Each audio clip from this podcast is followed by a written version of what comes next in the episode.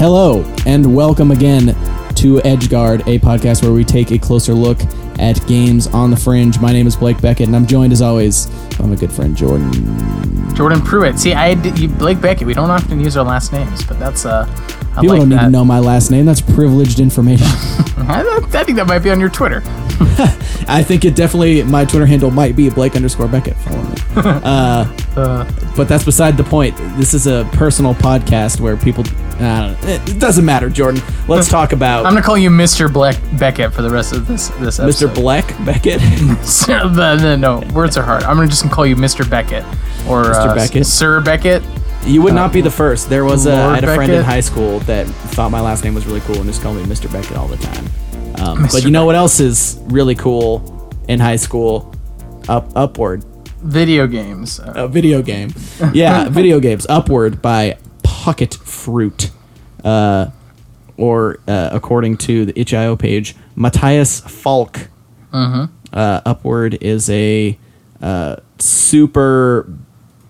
I don't want to say simple. It's a stripped down uh, puzzle platformer. Yes. Um, where the only thing you can do is uh, jump. Your character can do it is jump. Yeah, like and literally vertically. You are you yeah. have no left and right control over your character. Yeah. A fixed uh, distance upward. Yes. Uh, upward. Funny enough. Uh, uh-huh. You know, get it. Um, and uh, I don't know. It's uh, it's uh, tricky. Turns out when you uh, when you like strip away your mechanics, you kind of end up with a little uh, little bastard of a game here that uh, mm-hmm.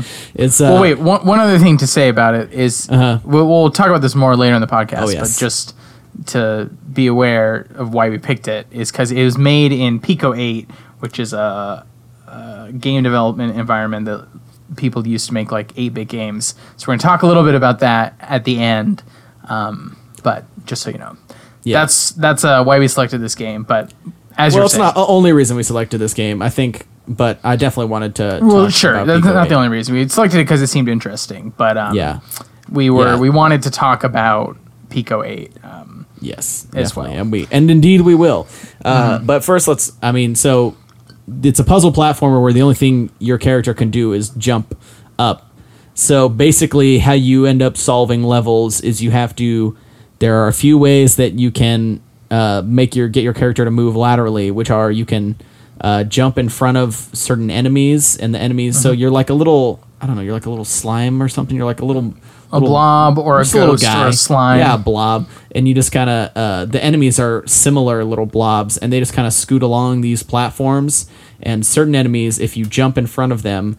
Uh, they will scoot into you and push you around. Mm-hmm. So um, how you're generally um, moving is that you're getting scooted around by enemies until a certain point, then jumping up uh, to get to the goal, which the, oh, the goal is always at the top of the level. It's like a little mm-hmm. fruit that you collect. Yes. Uh, and the game plays a little jingle and goes, oh, yeah. But there are also conveyor belts that can move yeah. back and conveyor forth. belts also. I feel like conveyor belts don't come up until a little bit later, um, probably because yeah. the, the game has to teach you that you can uh, that getting pushed by enemies is like mm-hmm. a big thing because conveyor yeah. belts kind of just make sense. Mm-hmm. Um, um, and then the last way that at least I encountered of, mm-hmm. of affecting your movement is just you can time when you're going to land on uh, sometimes by jumping up and down on a conveyor belt. You can affect, functionally oh, sure. affect your speed, um, and then you can affect when you land on these dissolving platforms. Yeah, um, sure. And that well, you can use that to strategically get yourself in the right position to get pushed along.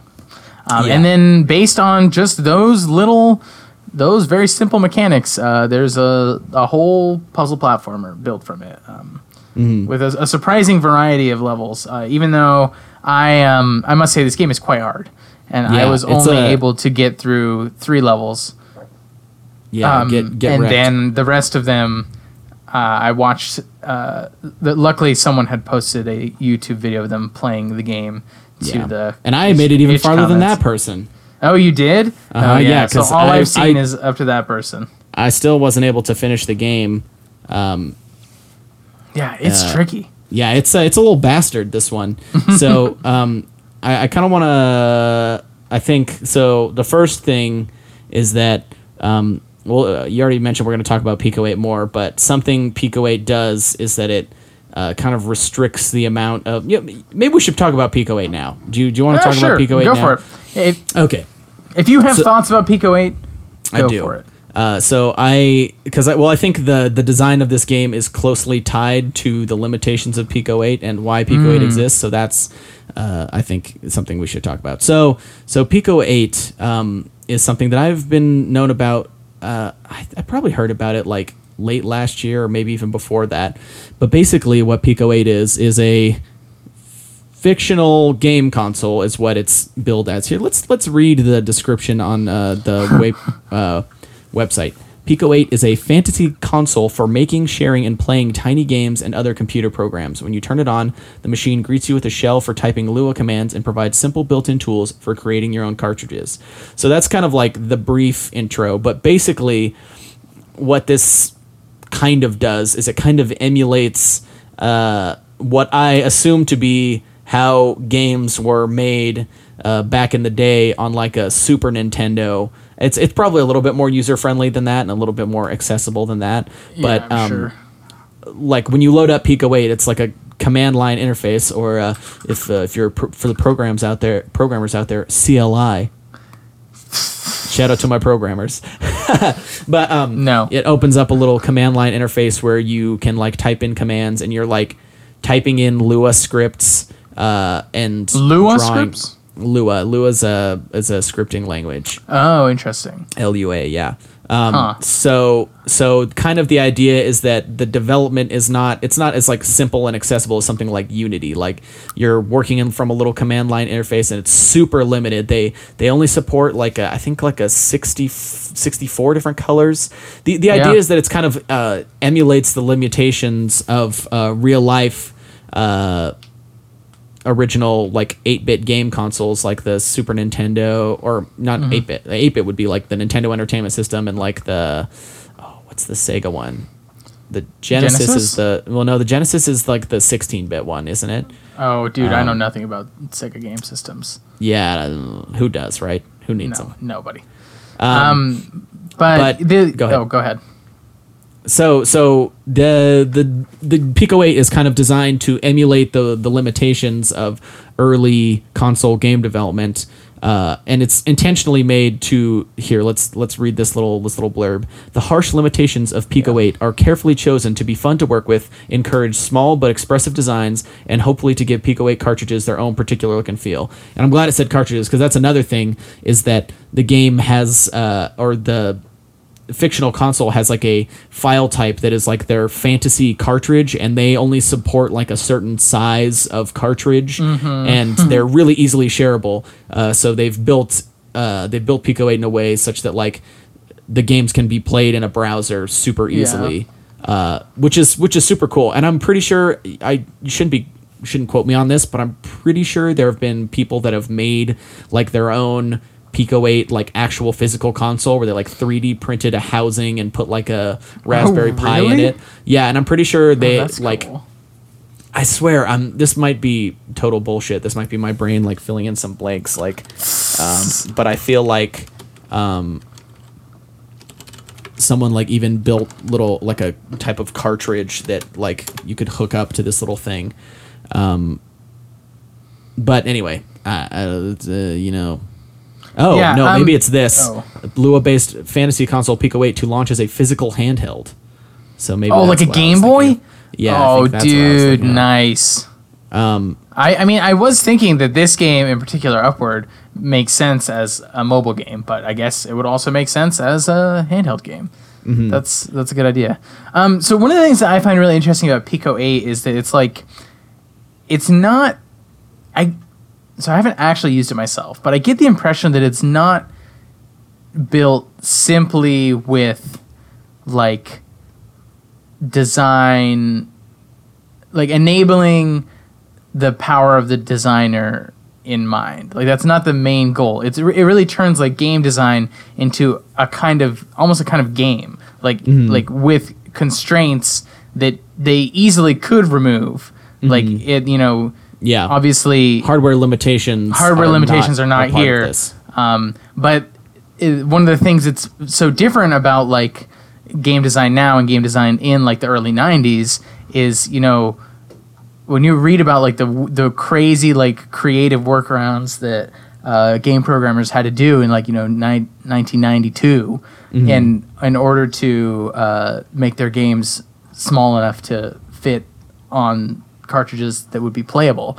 Um, it really informs their design decisions a lot of times. Mm. Um, and so this is like an attempt to like recreate the the limitations of the designer, like not the, the power of the designer, but to actually mm. remove some of your power in order to create like uh, an environment where you're forced to like think creatively about design in different ways. And it seems, yeah. it seems really interesting for that reason. And then even like the interface, uh, it's like, Um, it it's all eight bit, right? Like, yeah. You, even when you're like typing and stuff, it it, mm-hmm. it is not like a yeah, it's a, a modern more, looking interface. Okay, so uh, I'm glad that you mentioned that it would be like a, a fun design like problem to try and use Pico eight, because that's actually I just remembered that's the context in which I kind of came back to, because I'd heard of Pico eight before, but then recently on Twitter uh, I think it was Teddy Deef, uh, who is a developer, indie developer. He worked on uh, Hyper Light Drifter. Um, he oh, was nice. tweeting about actually messing with Pico eight. Uh, the company that makes it, Lexaloffle, is making like a three D version, like similar idea called Voxatron, which is like voxel based instead of like pixel based.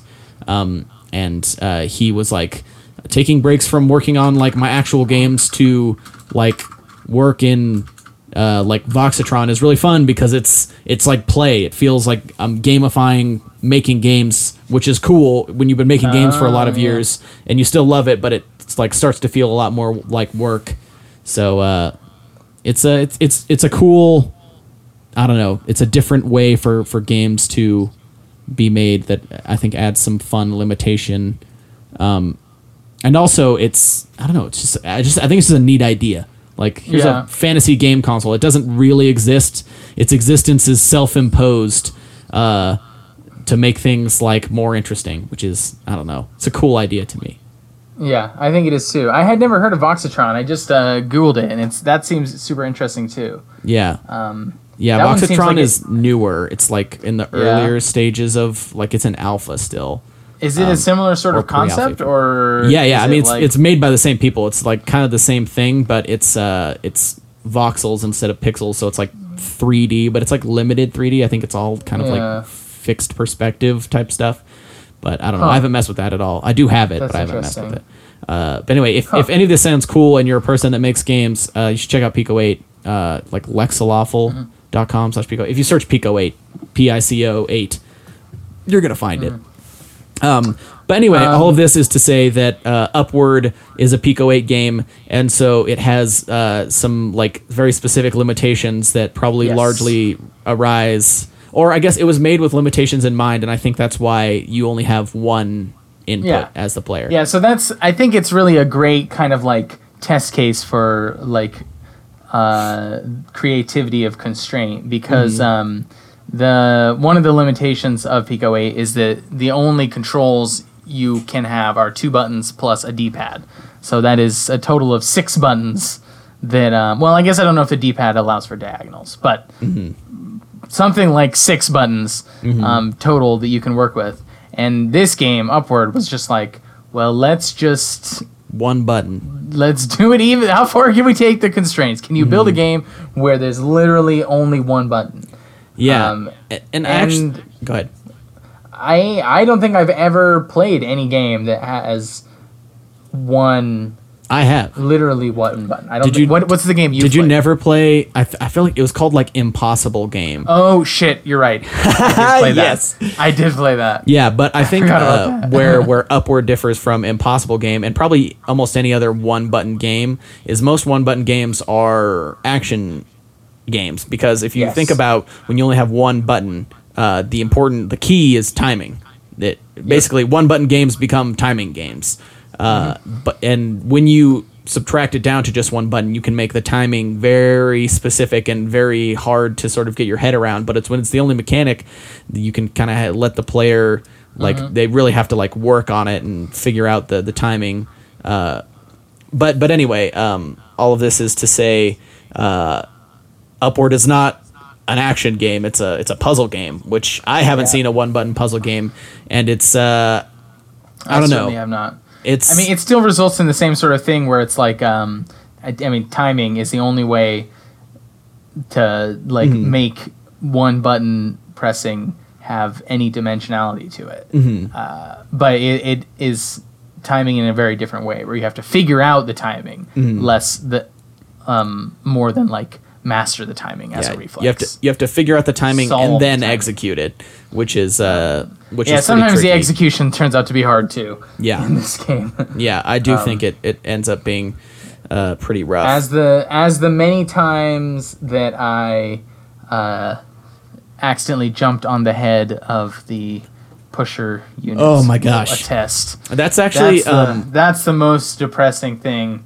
that oh, can yeah. happen in the game is when you accidentally kill the The pusher yeah. units. Yeah. Because you that, can jump on the head of the bad units to kill them, but you can also jump on the head of the good units to kill them, and it is yeah, a so bummer. We, we should be specific. There are basically like two types of enemies. Black ones, which if they touch you at all, then you die, and then mm-hmm. little white ones. that Standard uh, Goomba style. Yeah, yeah.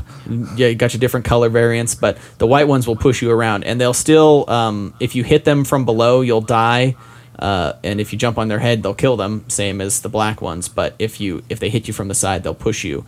But uh, you mentioned earlier, like jumping and then jumping on their heads and how much that sucks. And that's actually, I think, one of the like important design pieces here. I think since since you're you're all you're down to one player input, you have to uh, get really crafty, and everything has to work a very specific, consistent way.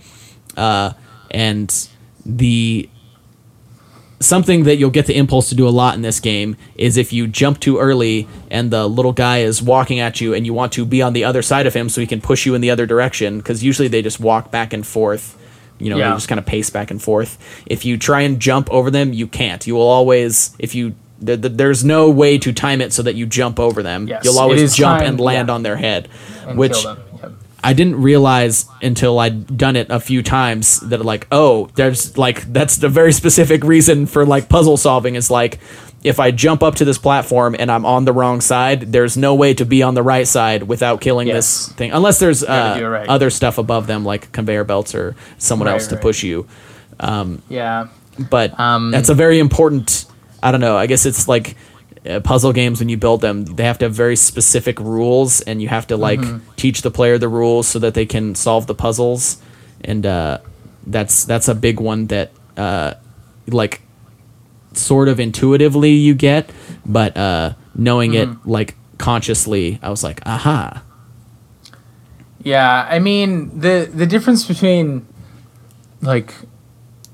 I, I would say that I, I felt like I understood consciously what I had to do in this mm-hmm. game very well for the most part, mm-hmm. but like intuitively, I just could not force my intuitive mind mm-hmm. to get on board um, mm-hmm. a lot of times. And this is something you and I talked about a little bit uh, before the podcast, but mm-hmm. um, there one of the things that this game kind of like I- interestingly helped me like realize about my own investments in games is like mm-hmm. how much I am unconsciously married to like two-dimensional movement when it comes mm. to interacting with a game interface. Like I just could not stop myself from pushing the left and right arrow mm-hmm. keys, trying to move to the left and right whenever I was in a, especially if I got really close where I, to where I needed to be. Yeah, you just wanted to like I, nudge like, yourself. I just need to move slightly. It's just like so, so like ingrained mm-hmm. in like my video game playing education that it is it was a serious challenge to like try to remove left and right movement from my mind. Yeah, it's it's kind of funny how that stuff gets like stuck in there, and it's also I feel like it's a similar um a similar thing that happens when like someone who doesn't you watch someone who doesn't play video games very often, and you're like yeah, seeing they don't have like the reflex. Yeah, and, and and they also just don't have like the weird knowledge of like they don't play video games all the time, so they don't understand how they work. So you're like, why are you doing that? That doesn't make any sense. Why would you ever do that? A game would never let you do that. It's like this person yeah. doesn't know that. Actually, recently um, I convinced some friends to like play through like a narrative game together, um, and oh, like what game? Uh, Until Dawn. Oh, I actually haven't played Until Dawn. Oh, it's a it's a lot of fun. It's basically like a teen slasher movie video game. Oh, I'm that's right. I'm familiar yeah. with this game. Yeah. So um, it's so like anyway, very gruesome, right? Uh, yeah, pretty gruesome at parts. Um, yeah. But we had all of us were playing. We're basically passing the controller around. Each person's playing a different character, and uh, like three out of five of the people are like play video games all the time. Actually, it was basically everyone but one, and. Uh, Uh, this person was uh, not having a good time when everyone's yelling to be like, do this, hit this button, hit the button. And the person just like, shut the fuck up. So like, it's definitely like a, a weird thing that happens when you play a lot of video games is you like have instincts. And when games like break those instincts, um, mm-hmm. honestly, it's just kind of weird. And like, this is obviously more of a traditional game, but I feel like uh, Dark Souls was a game that uh, one of the, I think the reason so many people consider it like really hard is that it, uh, it doesn't uh, adhere to uh, like game design rules that had existed and been the norm in that style of game for many, many years. Uh, yeah. Cause like really like in most action games, like third person action games, you're running around, you know, most of the normal enemies are not gonna, they're not going to kill you unless you're you're like really fucking up. Whereas like a Dark Souls enemy, almost any enemy in Dark Souls could kill you at yep. any time, even late in the game. Yep. If you if you get lazy, they'll kill you. Yeah.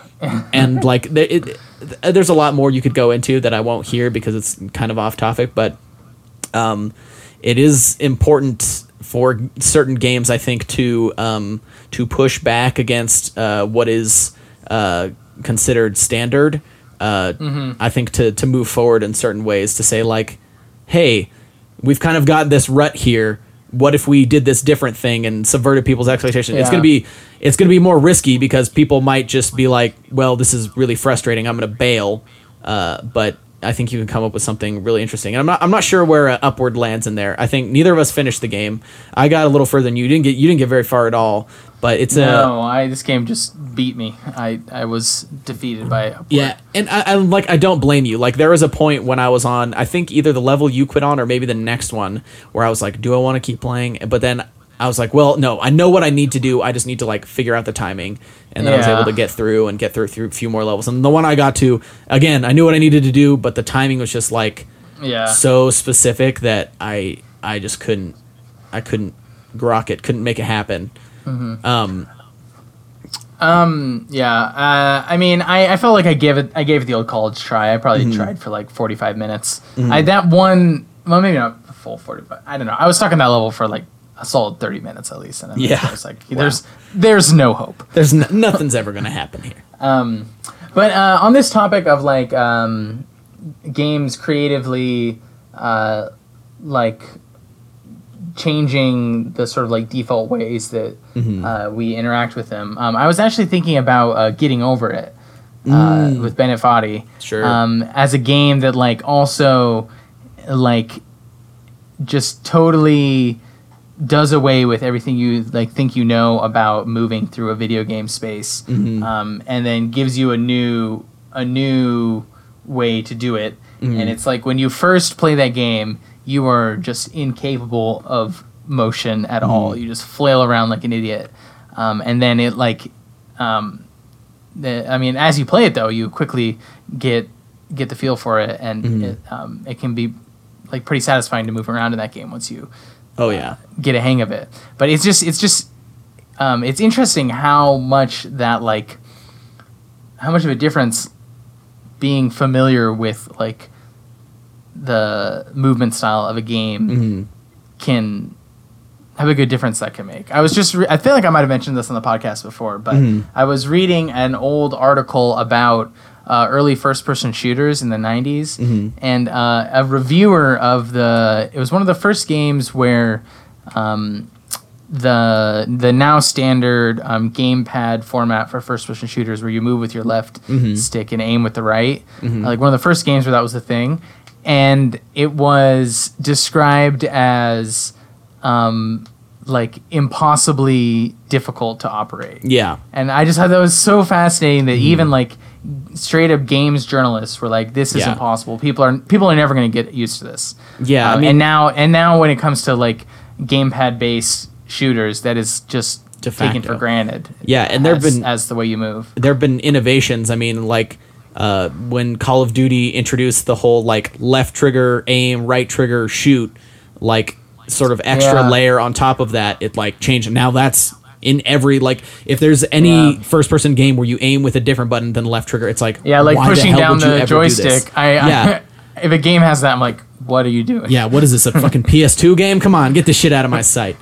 Uh, but yeah, it's it's it's kind of funny. I think uh, Mark Brown, Game Maker's Toolkit, uh, actually has a video where he talks about game controllers yeah. and how they've sort of pigeonholed design in a lot of ways. Uh, and I think it's, I don't know, just like something about the, the set of assumptions uh, can be, I don't know, can be a way that can kind of make everything stagnate uh, to where it's like, all right, here's a thing that works, so let's just roll over with it. And over again. Yeah. Um, and I mean, there's certainly an argument to be made that like things work that way because it's what makes sense. But um, I don't know. I'm yeah, definitely. But I'm, I mean, not necessarily. I mean, yes and no, because mm-hmm. at the same time, when it comes to people who are not like video game players, I have mm. found that that is one of the hardest things for them to, it's like the biggest mm. barrier to entry for non-gamers, mm-hmm. um, you know, whatever gamer means, but for not like regular video game players, mm-hmm. uh, the the twin stick uh, three D first person control, yeah. um, especially with, especially aiming. Yeah, is one of the hardest things for people to get their yeah. To actually, their minds around. I actually have a very specific memory of like uh, myself and my cousin trying to get our sisters to play Halo with us, and them trying to uh, each control one stick uh, to play with us because oh, yeah. cause, like yeah, it's a thing. It's like I can I can handle one, but I can't handle two, or like uh, you know, watching someone move, then stop moving, turn with the turn the look around, and then move again. Yeah, it's it's a. Uh, I don't know. It's it's kind of a weird it's kind of a weird thing because like someone that's been playing games, you know, pretty much their whole life, like you and I, is just gonna like pick up whatever game, just be like, all right, here we go. Yeah. But like getting into games at that level, I think it's I think it's one of the reasons that uh, phone games have like uh, kind of blown the doors off of the whole market is that uh, it's like, hey, any. Every literally everyone understands how to tap a, a thing that you're yeah, looking at. Like a touchscreen is like a super intuitive. It's way more intuitive than like this weird block of plastic it's with accessible. Some weird nubs sticking out that you got to move around. Like weird nubs sticking out. Yeah, I mean, look at, yeah. if you if you hadn't seen a controller before and you just see this thing, you're like, what the fuck is that? Like, it doesn't make any sense. What is the purpose of this device? What does this thing do? Who who made this? Um, yeah. Um. So I just had a thought. I was just imagining uh, trying to play a first-person shooter mm. with only controlling either the movement or the aiming, uh-huh. and you know, it would be a ri- you know on the topic of creative game design mm-hmm. constraints. I think I see where you're going. I, I want to see a game that that is the premise, mm-hmm. but you play um, uh, like online. So yeah. what you you match with someone online, and one person has to move. Oh, like maybe, and the other person may, has to aim. Maybe you're operating a mech or something like that. Oh, and yeah. one person moves the legs, and the other person has to aim. Ooh, I feel like uh, that something like that has to exist. We're we're not the. It might. I wouldn't be surprised if it does. Yeah, at, at the very least, uh, a game jam game or a student game yeah. has done that. Let's let's find it. That's next week. No, just kidding. Where are we getting picks for next week? But. uh But yeah, I, I think there's there's definitely space to do interesting things with like subverting the way people control things or what uh, yeah. removing rather than adding. Yeah, exactly. Design by subtraction. Another Mark Brown. If you're if you're not familiar uh, with Mark Brown, Game Maker's Toolkit, uh, uh, it's it's the best uh, video game YouTube series. Yeah, video essays. They're they're solid. Uh, if you're I mean, I assume if you're listening to this podcast, you have at least a passing interest in game design. So I would hope that you have uh, seen Game Maker's Toolkit uh, because they're uh, very well done and easy to uh, easy to consume video. It's kind of like Every Frame of Painting, but for video games. Uh, rest in peace, Every Frame of Painting. uh, but anyway, back yeah. to back to Upward. Um, I did kind of want to talk about one more thing, which is that uh, they've stripped out a large amount of the interaction, uh, but they still are include mechanics by having the environment be, you know, all the mechanics. Um, sure. So I don't know where I'm going with that. I thought I feel like I had somewhere I was going, but I've I've lost it.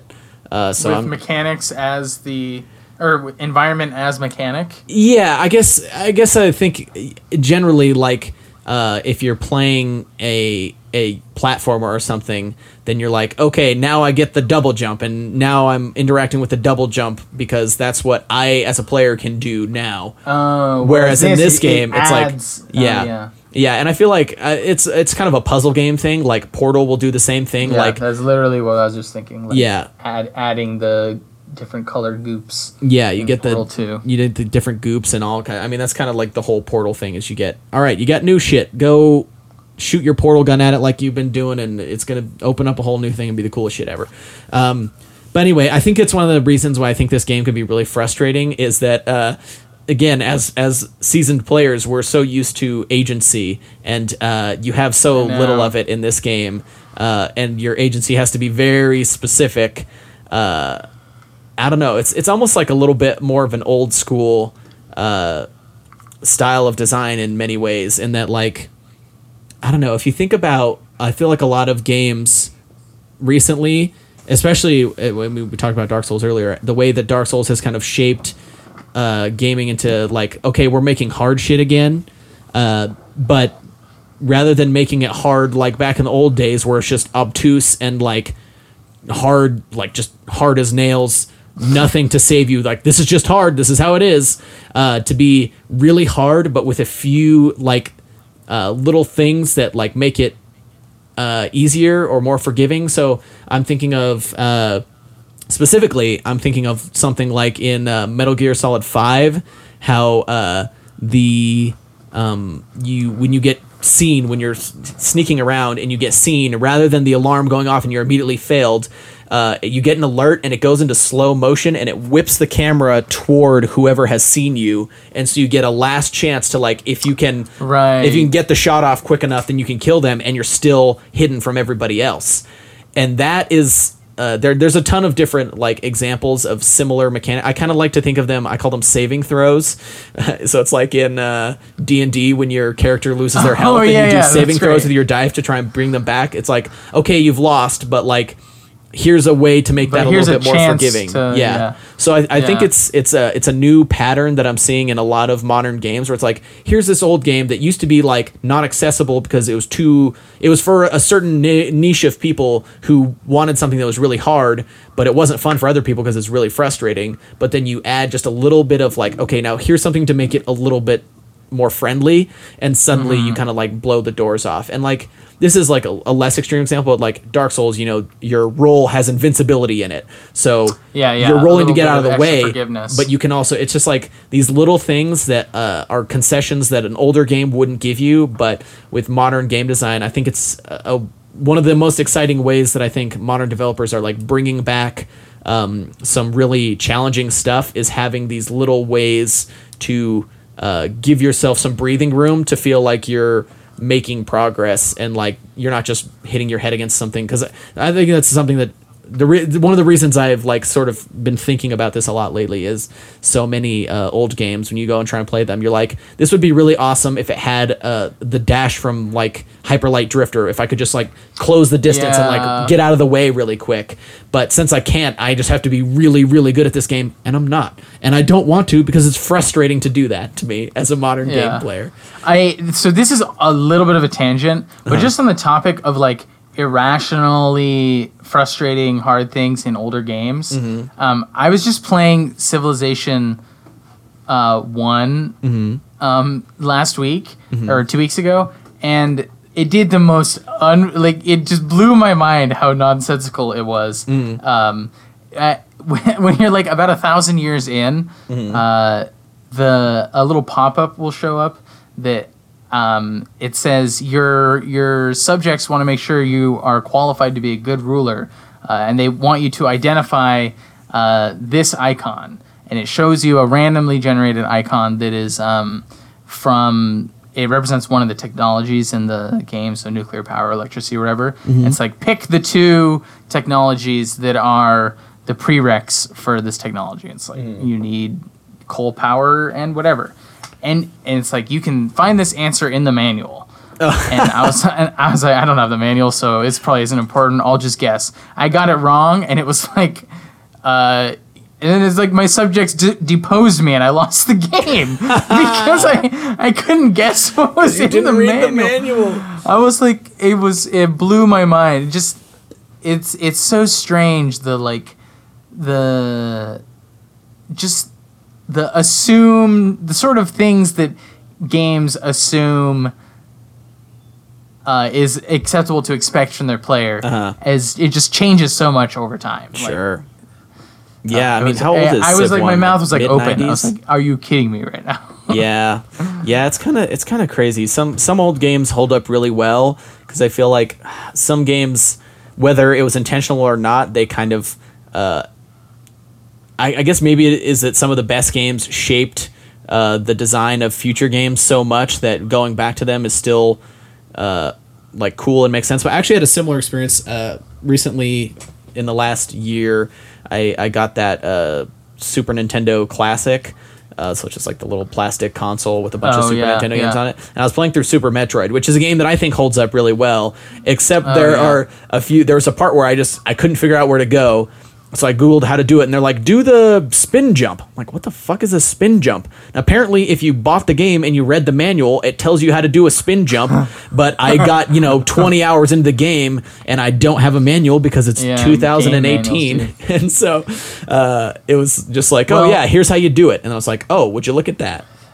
Another another fun fact about game manuals, actually. Um, I mean, these two examples we've given, it may not be that this is true for them, but a lot of games in the nineties, uh, they they used the manual as like a janky way of having D R M, basically. So there were some oh, games the code, that, yeah, yeah, it's like if you, well, yeah, some of them you literally had to type in a product key, mm-hmm. but others it would be like you were playing the game and it'd stop you and be like, "What's the fifth word on page eight of the manual?" Oh, really? And oh, you have I never to type saw it in. That. You have Damn. to type it in, and then if you don't, it doesn't let you play the game. And it's just like a way to make sure you didn't burn a copy of the C D from huh. your friend or something. That's funny. Yeah. Man. Well, I feel like we've kind of uh, gotten away from Gone Upward. completely off the rails. So maybe that maybe that's a good sign that we've uh, we've had we've said our piece about, about Upward. What do, you, uh, what do you think about that? Yeah, I, I think I have said my piece. So um, I guess then the game we're playing next week. Um, next week we're going to play a game called Off-Peak. Uh, by Cosmo D Studios. Um, it's a little bit of an older game, came out in twenty fifteen, but we're playing it because uh, a newer game called The Norwood Suite, which I did hear about, um, they just came out this past year. Uh, this is the like the prequel of the first game from that developer, and The Norwood Suite's been getting very good reviews, but it uh, you have to pay for it, so it's uh, we decided to play the the free original game first, and then if we like it we might play the Norwood Suite later. But um, you can find this game on Steam. It's just Off-Peak. Uh, it seems like it's some kind of exploration narrative-y type game with maybe some puzzle elements. Uh, it seems like it's very surreal. Um, someone described it to me as it feels very David Lynchian. So mm. that will be uh, I think this will be fun. Sweet. Uh, I'm excited. I'm excited for some weird shit. Uh, yeah, the, the uh, I really liked Paratopic, and it actually, I, I feel like maybe it'll be a little bit, mm-hmm. a little like Paratopic. Cool. Uh, well, um, yeah, so pl- yeah, play Off-Peak, and besides that, follow us on Twitter. Follow us on Twitter. Be our friend uh, at Edgeguard. At EdgeguardCast. Mm-hmm, that's the one. Um, that's the one. Uh, we tweet every week. Tweet out the games we play with links to them. We also tweet at our creators. Sometimes they tweet back. Um, if you have a recommendation for a game you want us to play, tweet it at us. We will almost definitely play it, um, as long as it's you know plausibly as long as it doesn't suck. An, an indie game. No, no, we'll play a crappy game. I will tell you, if you tweet at us a crappy game that is like at least free on itch or something. No, this isn't what we're doing. It's Edgeguard, not Edge Roast. Okay. Edge Roast. Edge Roast. I think Edge Roast. That's probably a, some. cut of pork or something, right? Edge roast. Sorry, that's a bad I joke. Don't, I don't think that's the and thing. I think bad jokes need to end, and so this end podcast, podcast must end. Uh, and so we will see you next week with more bad jokes, dear listener.